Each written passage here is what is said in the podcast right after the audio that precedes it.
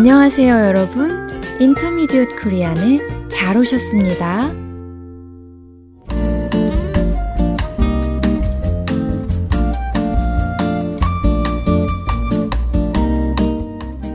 여러분 안녕하세요.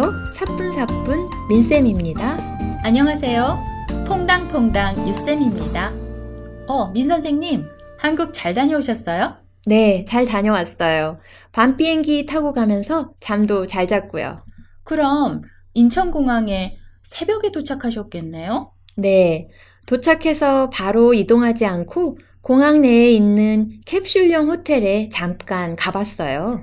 아, 그러셨어요? 공항에서 보내야 하는 시간이 애매하거나 밤을 새워야 하는 여행자들이 주로 이용한다고 하더라고요. 가격은 어땠어요?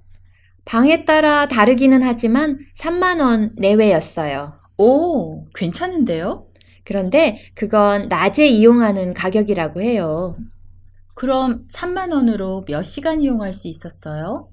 낮에는 최소 3시간 이용할 수 있고 그 후에는 시간당 5,000원씩 더 내야 한대요. 그렇군요. 그럼 밤에는요?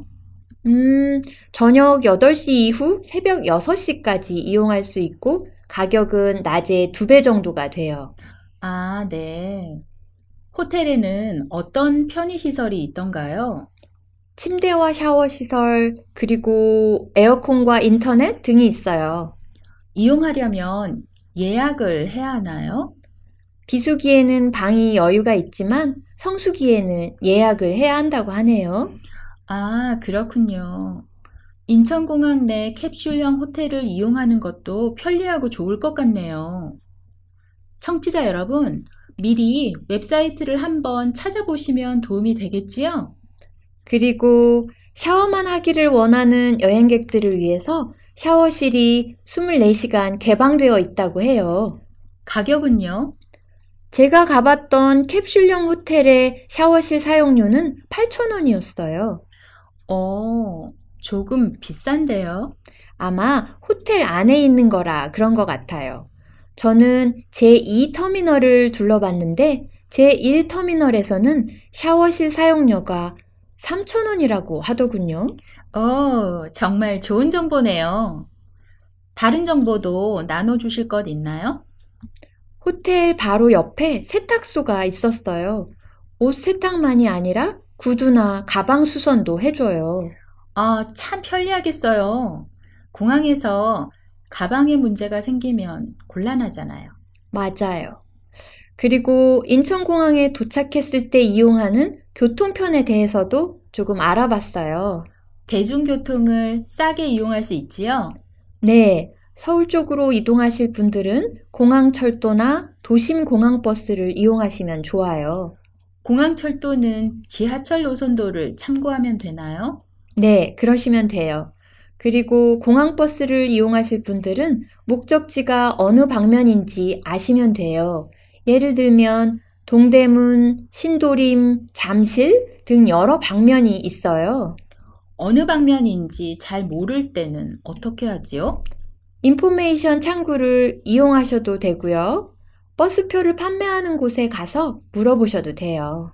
웹사이트도 있을 것 같은데요. 네, 인천공항 홈페이지에서 대중교통 메뉴를 찾으면 자세히 나와 있어요. 노선 번호와 정류장 이름도 확인할 수 있겠네요. 물론이지요. 비용과 시간대까지 확인할 수 있어요. 그리고 모든 정보가 한국어와 영어로 되어 있으니까 편리할 거예요. 아, 고맙습니다.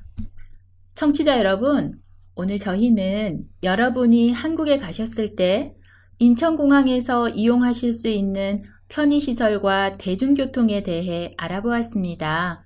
도움이 되었으면 좋겠어요.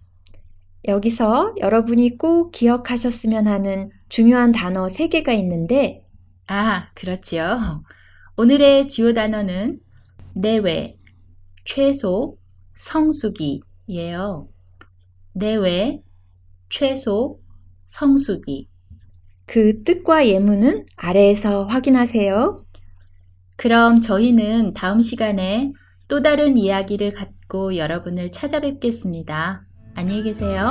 안녕히 계세요. 여러분, 우리 팟캐스트에서는 대본을 제공하고 있어요.